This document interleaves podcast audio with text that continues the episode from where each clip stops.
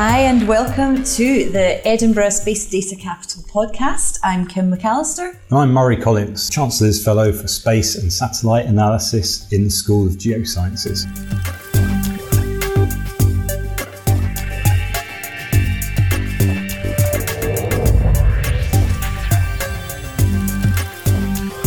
And what are you working on at the moment? Currently, working on the development of our sector plan, which is how we're going to engage uh, all the resources we have within the university to create the space data capital of Europe. Um, I'd say the university. This crucially also involves Heriot Watt University and the network of SMEs, so those small, medium sized companies which are found around Edinburgh um, and also users within government. So coming together to turn this into something which is really unique. And do you think Edinburgh's got a chance? I think, from what I can see, as a, a slight outsider, I am not a scientist, I don't work in space, I'm just fascinated from a journalism point of view, that Edinburgh has a good chance of being space data capital of Europe. What do you reckon? Absolutely, I, I, wouldn't be doing this. Honestly, I wouldn't. I wouldn't do it on a personal level if I didn't think it was a realistic proposition. And the reasons for that are as follows: We've got, uh, I'd say, an unassailable position in terms of our academic expertise. So we have extraordinary range in academia, uh, people working on astronomy, so looking out into space, and then people working on more, I call it Earth observation technologies. So uh, in particular in the geosciences, using satellite data to observe ecosystem processes, uh, look at marine systems, look at forests, the way forests are changing. So we have this broad range of expertise academically, but that's going to now leverage this huge new infrastructure investment. So uh, it's previously called the World Class Data Infrastructure. I think it's now, now been renamed to the Edinburgh International Data Facility. But the way to think about that is a huge new data processing capability, data storage capability uh, being built outside of central Edinburgh and east of the Bush. And we're going to use that infrastructure uh, well, our academics are going to be using that infrastructure to develop and uh, scale up academic work to go out and really make an impact in the world. So, were it not for the intersection of those those different things, I would say, hmm, could it just be a high level aspiration? But seeing as we have the infrastructure, we have the academic expertise, and we have the network of companies in Edinburgh I think that that's uh, it's very much a realistic proposition. It's a very cool place, Edinburgh, at the moment, and I would say that um, I live here. I'm not from here. I'm from Glasgow, so the Glaswegians will probably get upset about me enjoying Edinburgh quite as much as I do. But there is a very strange sort of mixing pot of everything that you need in Edinburgh at the moment. There's the entrepreneurial side of things, there's the technological side of things, there's the academic side of things, and it's all happening in this city. It's kind of funny, isn't it? It's fantastic. There's a confluence of the key components, I think, that we need to create the space ecosystem. So we have people focusing more on the hardware up at the, uh, the Astronomy Technology Centre, companies uh, being incubated at the Higgs Centre. Uh, then we have this huge capability in the Bayes Centre, so bringing together world experts in artificial intelligence at the same time as. Uh, and you, you, mentioned Glasgow actually, and I think whilst we do have the aspiration of becoming the space data capital in Edinburgh, we shouldn't create fiefdoms. This is really uh, we should be looking Scotland wide and actually UK wide and say to the world that this is this is our offering. So, uh, colleagues in Glasgow doing fantastic work upstream and downstream as well, and so uh, we really uh, are aspiring to work across Scotland to go out to the world and create an impact via the space sector. And that's what we're going to try and do with this podcast is kind of demystify what's going on explain a bit more about what space and satellite data really is and what the opportunities are because you can get quite carried away with the science of it, particularly when you're out in deep space, but it's the real world applications which I think are most exciting. I think you're exactly right. You say space and satellites, and it immediately sounds like what people think rocket science, uh, and it's, it's quite hard to get a get a hold on what's going on. So, what I'd really love to do in this podcast series is talk about some of the specifics, some of the great work which has been done across the university uh, and in partnership with local companies on things, for instance, like uh, forest monitoring. So, deforestation is one of the world's preeminent global uh, environmental issues. And so, there's a superb work going on uh, in companies and across the university on how you monitor forests uh, monitor deforestation, carbon stocks, and so on. I'd love to explore that and to talk about how people can get involved because I think with the climate emergency, it's very easy to feel helpless. And hopefully, people will get a bit of inspiration from this podcast. Yeah, I know there are multiple ways you can you can get involved, and hopefully that through this podcast we can provide a window into some of the exciting science and the activities which are going on in the city and across Scotland more generally. Um, yeah, in terms of inspirational work, as, as you mentioned earlier, uh, we've we've got people involved in uh, missions to you know send send out probes into into deep space. We've got people who are sort of space ecosystem engineers, people writing literature about space. There's so much going on, so I'm really looking forward to it. One of the cool things I've spotted, and I've been covering space and satellite in Edinburgh and across Scotland for about two years now in the media, there is a very cool team of people involved in this. How do you find working with your colleagues? Absolutely fantastic. I think that is the main reason that I'm here, actually. Great to talk about data infrastructure and computing hardware and so on, but if you're into that kind of stuff. If, if you're into that kind of stuff, yeah, but that, that only goes so far. But there's the team of people that surrounds that infrastructure, and they have a, uh, a vision about how we should use this to, to go out into the world. And the PhD students that you meet, the postdocs that you meet, people have come from often from around the world to come to study here with immense amount of expertise, a lot of talent, but crucially ambition and vision. Uh, and that's reflected in the university leadership as well. There's a big push now to go out in the world and do something about, for instance, the climate crisis. So, uh, how do we use the technologies we're developing in the university to help people decide where to spend uh, limited development budgets, for instance? And I think that's exactly what we should be doing as a university, like taking up that sort of civic responsibility. And so, yeah, it's a, it's a fantastic place to work. Um, in the immediate space team, which we're, we're building, absolutely superb uh, colleagues. And one of the stars of that team is definitely Christina Tamminer. Christina Tamler is indeed the superstar, yes. How do we describe Christina? She's a force of nature, isn't she? I would say a, a force of nature, um, an absolute uh, powerhouse of, of energy, uh, a lot of in depth knowledge about the space ecosystem, the, the players within them, and how they should come together to really create an impact. And, and she's absolutely fantastic to work with.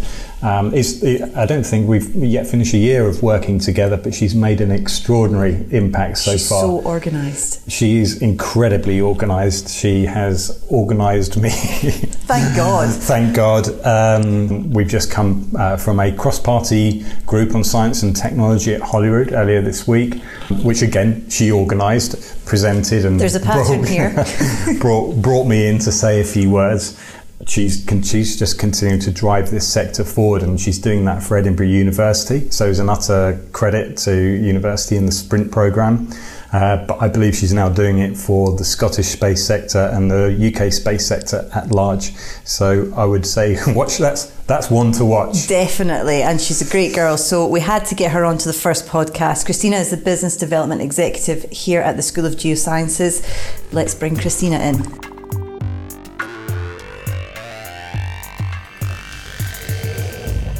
My name is Christina Tamminer, and I'm a Space Business Development Executive at the University of Edinburgh. So, uh, my job is to create collaborative opportunities between the university and industry to work on exciting projects all cool. around space. Industry is um, very knowledgeable and they are very practical, and there's also things that people are doing that are very exciting. But I think there is a lack of an understanding of what the universities can bring and how much expertise and knowledge is in universities and how to work together. So a lot of the conversations I have with industry is around kind of well what how do I work with the university and why would I bother? And it's kind of explaining that there is expertise in universities that just doesn't happen anywhere else. It's the fact that the university has been around for five hundred years and there's just there's just there's things that that um, universities can offer, especially small medium enterprises, that they just cannot get anywhere else, and it's on their doorstep, and there's incentive to work together. And are they quite excited about the opportunities? Yes, I think once you explain what the opportunities are, yes, I think a lot of the time uh, businesses think that they want to do something with the university, they don't know what or how. Um, and uh, but once we have a conversation, um, especially with a couple of key colleagues like Murray Collins, they get really excited about it, and then and then makes my life so much easier as a result. Excellent. Yeah, there's a really cool team at the university. There is. Definitely. There is. So, can you give me some examples of projects that you've helped along? One example comes to mind is working with the European Space Agency and a couple of local small medium enterprises to develop a um, Earth observation map, if you like, of forests and forest degradation and how to we can contract that for the good of the planet. And that is currently in the system, and hopefully we'll get some kind of an outcome soon on that. Um, and there's a number of projects that we are working on at the moment involving local small medium enterprises and that's the value that happens in Scotland because actually there's a lot of amazing innovative companies that want to work and have great ideas and might not have a route to market and the university can help in that sense Cool. So, you're working with local businesses, which Yes. is obviously important for Edinburgh University. Are you working more widely as well? Indeed, different partnerships or different conversations happening with countries across the world. Actually, a recent uh, company visit from uh, Spain who want to maybe um, develop a base in Edinburgh uh, for data processing and analysis, which is really exciting. We have worked with companies in the US a lot, which is great. We have had a number of delegations from Japan, which is brilliant. Uh, we're working with companies in Norway and Finland as well. Just today, I am helping organize a, a delegation of Canadian visitors. Um, and that is just kind of things that have come to us because we have managed to raise such a great profile for the university and Scotland more generally. And you were late last night as well. Tell me about what happened last Yes. night at the Parliament. Um, so we uh, were we were invited to speak at the Science and Technology Cross Party Group meeting, and it was just to speak about the opportunities and what's happening in space activities in the University in Edinburgh, and speak specifically about Sprint. So it's a partnership between Southampton, Leicester, Surrey, Open University, and Edinburgh, and the idea of the partnership is to get small medium enterprises to work with those universities to do some collaborative R&D to hopefully help uh, smaller companies to get into the space sector if not they're ready. And if they are to excel in the space sector and get the um, expertise from the kind of seen space leading universities which Edinburgh is one of which is fantastic for us and it links us into the capabilities across the UK which is brilliant because we want to make sure it's a kind of a collaborative approach Yeah. And what was the reaction from the people who were listening to what you were saying? very excited uh, and i think uh, we were following so the uh, our colleagues in scarborough were speaking first and they were giving a very technical and detailed presentation and then myself and my colleague murray were speaking about kind of a more general picture of what's going on and there seemed to be a lot of kind of excitement in the room i, I- felt because i was looking kind of at the presentations and people were much more kind of alert and listening and had lots of follow-up questions which was fantastic. And the thought that the way that we presented and what we were talking about was very digestible and easy to understand and buy into and they could see they could see the potential there which is brilliant which is exactly what we're trying to achieve Well, that's what we're trying to do with this podcast is demystify it because a lot of people think space, they think landing on the moon. yep A lot of people think space and space technology and think you need to be a rocket scientist. Yep. So we're trying to show that that's not necessarily the case. definitely And not. also that you don't need to just work for NASA, that there's loads going on in the UK and in Scotland and in Edinburgh. Yes. So if people are listening and thinking, I want to get into this, what would your advice be? Very good question. Um, so um, I actually don't come from a space background myself. So uh, my my degree is in psychology and philosophy, and I worked as a training and development consultant and an improvement consultant for a long time. And I'm working in space and hopefully adding value to working in space. And I have a number of different colleagues who are contributing who are not necessarily rocket scientists or geoscientists um, because there's lo- lots of different opportunities to engage. And I think space is slowly becoming known as kind of a route to different markets, which is fantastic. So um, you can contribute to it as a humanitarian. So if you are working as a psychologist, for example, you can uh, talk about what it's going to be like hypothetically to live in space, for example, on Mars or the Moon.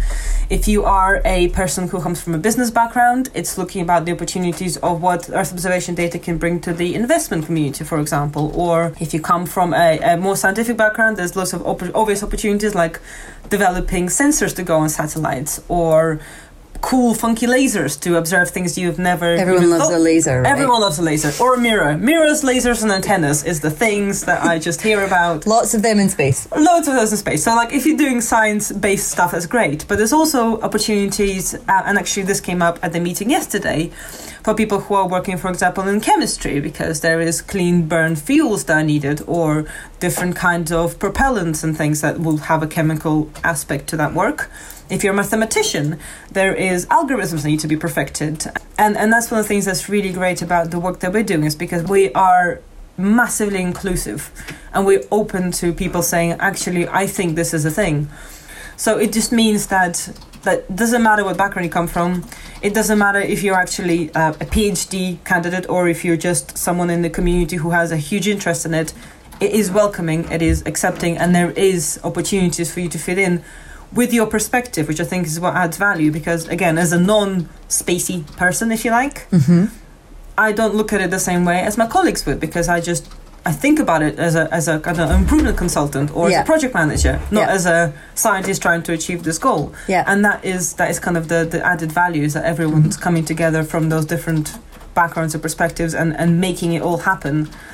It's an amazing ecosystem to be a part of and Scotland represents that more widely as well. So it's it's it's awesome. So it's a huge area for growth. Massive. Loads Yes. of opportunity to meet people, make money, change the world, and hopefully combat climate change. Oh yes, huge, huge focus for us is, is all about climate change and saving the planet so we can carry on doing this good work. Yeah. Excellent. Christina, thank you so much. Thank you, Kim.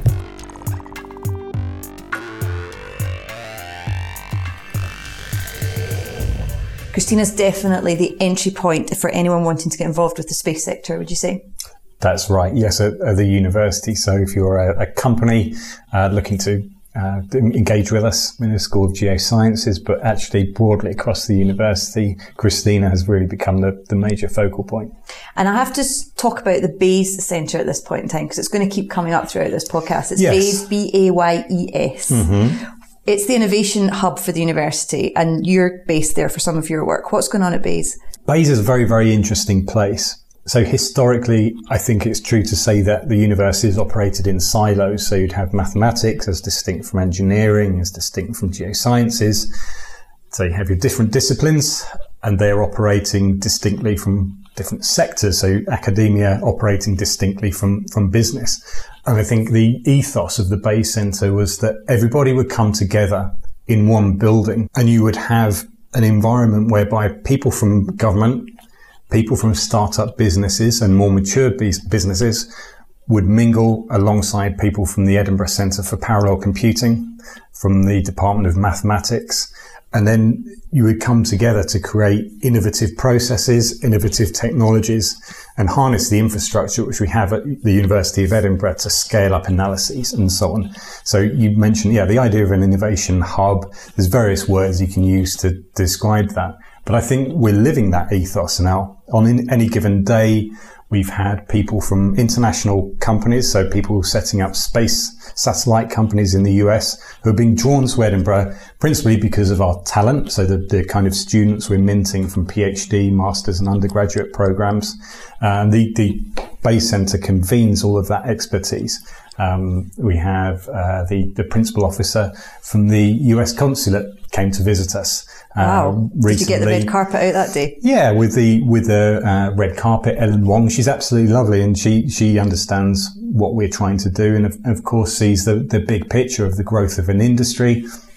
We have a very, very large number of US students coming to the University of Edinburgh as well, and so we're making these big international connections, and we seek to strengthen those. And so, as a consequence, it's a fantastic place to work. It's where our Space and Satellites Innovation Program is based. Uh, we have students coming to us from undergraduate programs looking to develop their own projects in Yeah, they're sending up a weather balloon, aren't they? Or what's that project? They are indeed. We have a group of students looking to send up a weather balloon. Um, we have other students developing uh, rocket programs. so, Wow. And so they're, they're appearing from the woodwork actually, and so yeah, that, that, they're all will be- converging in the Bayes Centre. And also, we have to mention Valkyrie. Valkyrie is very, very cool. So that's within the National Robotarium, which is hosted between uh, Bayes Centre and Heriot Watt University.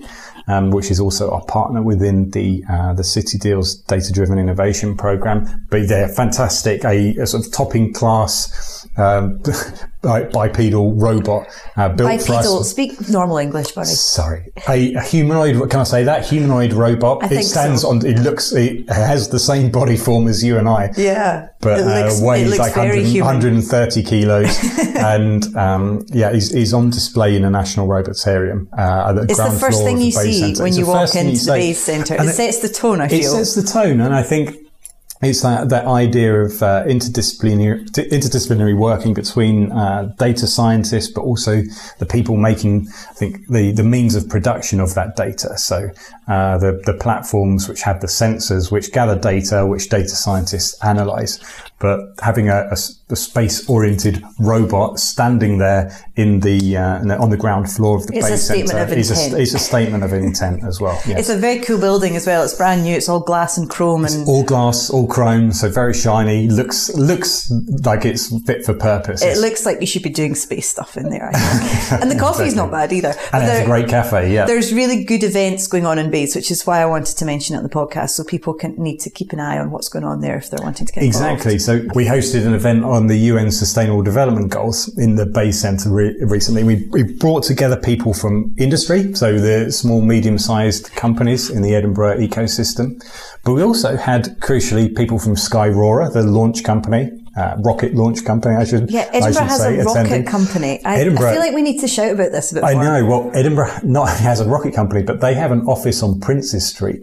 So you can walk along Princes Street, buy boxer shorts, and then walk into Skyrora and get yourself a space launch mission. So All in like four meters. all in all in a few meters. So Edinburgh's strange in that it's pretty small, and yet it's clustered together somehow. These key components of the of an end to end space economy. Yeah. and that's that's a fantastic opportunity. Yeah. So in and around Bayes, there are certainly some characters. One of my favourites is Callum Norrie. How long have you known Callum? I've known Callum for a few years now. Actually, He's yeah. a space superstar, isn't he? He is. I, I met him when he was the space network integrator in Scotland. But he, yeah, really strikes you as somebody who's got an extraordinary depth of knowledge about the space sector generally, but also space technology. He has a PhD in laser physics. Uh, so really, he, he knows space technology. But then he's also got an MBA from Edinburgh University. So he has that broader perspective about how companies operate, uh, business development, and how all of these bits and pieces come together to create a space ecosystem.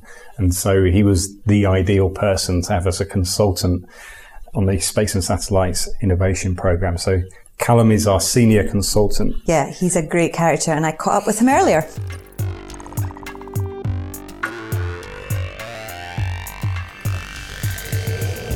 My name is Callum Norrie. I'm a senior consultant working for Edinburgh University, and I'm also the integrator for Network Scotland, Space Network Scotland. I want to start by asking you first of all about your LiDAR satellite, because this is very exciting. Can you tell us the sort of brief story of how this came into being?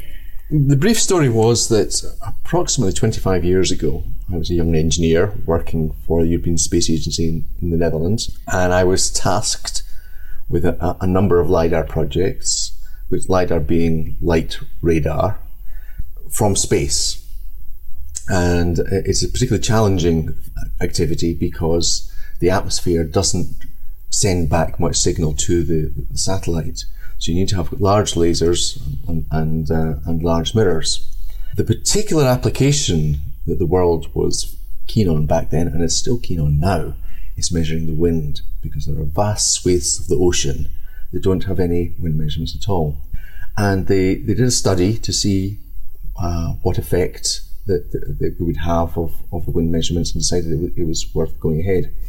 And so the, the uh, European Space Agency had a relatively small amount of money to devote to a project, and I was tasked with specifying the project, specifying a rough image of the, the instrument. And so I was uh, given the funding to go around in various parts of the world to, to learn about what was be- best, and also get the opportunity to work with the, the best European scientists in, in this area. Uh, on the back of that, a, a contract was placed, and the first research activity was undertaken in what is now the Aeolus satellite, which was launched last year. Uh, the organisation which worked out the what the potential benefit was is was the European Centre for Medium Range Weather Forecasting, a top-ranked meteorological organisation, which is based in the UK, and uh, they have recently, after doing the trials on the data, determined that the quality of the data and the impact of the data is such that the, it can now be used and uh, now is used as operational data to increase the weather horizon from by approximately four hours for the for weather forecasts. Wow! So it's a, bit of a bit of a dream come true to actually have operational data from the satellite. Absolutely. And am I right in thinking that the only lidar satellite in the hands of anyone other than NASA is this one? That's correct. Yes. So you have helped to bring into being the only non-NASA lidar satellite. Yes. How does that feel? Um, I, am very happy for, for everybody involved because there was a lot of hard work undertaken uh, by the, the engineers at Airbus and, and other companies, uh, and also the sticking power of ESA when uh, during the technology development it didn't all go swimmingly. They, there were difficult times, and they, they kept they kept the uh, they kept the focus. Faith. They kept the faith. And that's twenty five years to get usable data. Is that a sort of standard time frame for something like that? No, that is longer than longer than normal, but when you're building a completely new class of satellite, the development process is, is significant. So it, it, would normally be closer to 15 years, but this one this was particularly difficult. And so now you're in Edinburgh, having travelled the world and worked in various places. What do you think makes Edinburgh stand out in the space ecosystem? The expertise in informatics relation, relating to the environment, uh, and which is the most important space satellite technology around today. The issues in relation to climate and sustainability are the big questions, and the University of Edinburgh is uniquely placed within the UK, perhaps within Europe, in providing an important part of the innovation puzzle that, that needs to be worked on in order to, have the systems that, that are necessary to, to make the, the planet a more sustainable place. Is that because of the context they can offer to the data? Or is it how they translate the data? It's a combination of both. The the uh, breadth of the expertise in the university in the areas such as uh, forestry, uh, agriculture, and marine, and land uh, coverage, uh, and there's a variety, a whole variety of professors with very active and well recognised research groups in, in the geosciences department in particular, but, but not only, that um, are uh, an amazing cohort which, when pulled together, um, are, are, capable of tremendous things. And do you think the world is aware of Edinburgh's unique placement in this area? I think there are s- some insiders have a, have a good feeling for it, and that's why you know, they, have continued to go on and, and, and, and uh, be able to get the, the funding to do good pieces of work. Do you think there's excitement in the generation that's coming through that's doing their studies just now? Do you think they understand that studying here and working here can lead to so many big things? I think there's a, a lot of interest by, of, from people in informatics in being involved in projects that are not just about the bottom line, although the bottom line is always important, but of, of actually doing something of, of, of good for the planet. Mm-hmm. And uh, this is the, the prime area for, for, for working in that domain. And Edinburgh has this ambition to be the space data capital of Europe. First of all, do you think that is possible? Certainly, yes. In, in terms of developing the innovative solutions, of having the, the bright people coming together and working on, on new solutions, certainly, I think that's more than feasible. What is Edinburgh up against? Where are the other centres of excellence? There are no particular centres that uh, I think can compete on having the, the combination of informatics uh, and, and environmental sciences.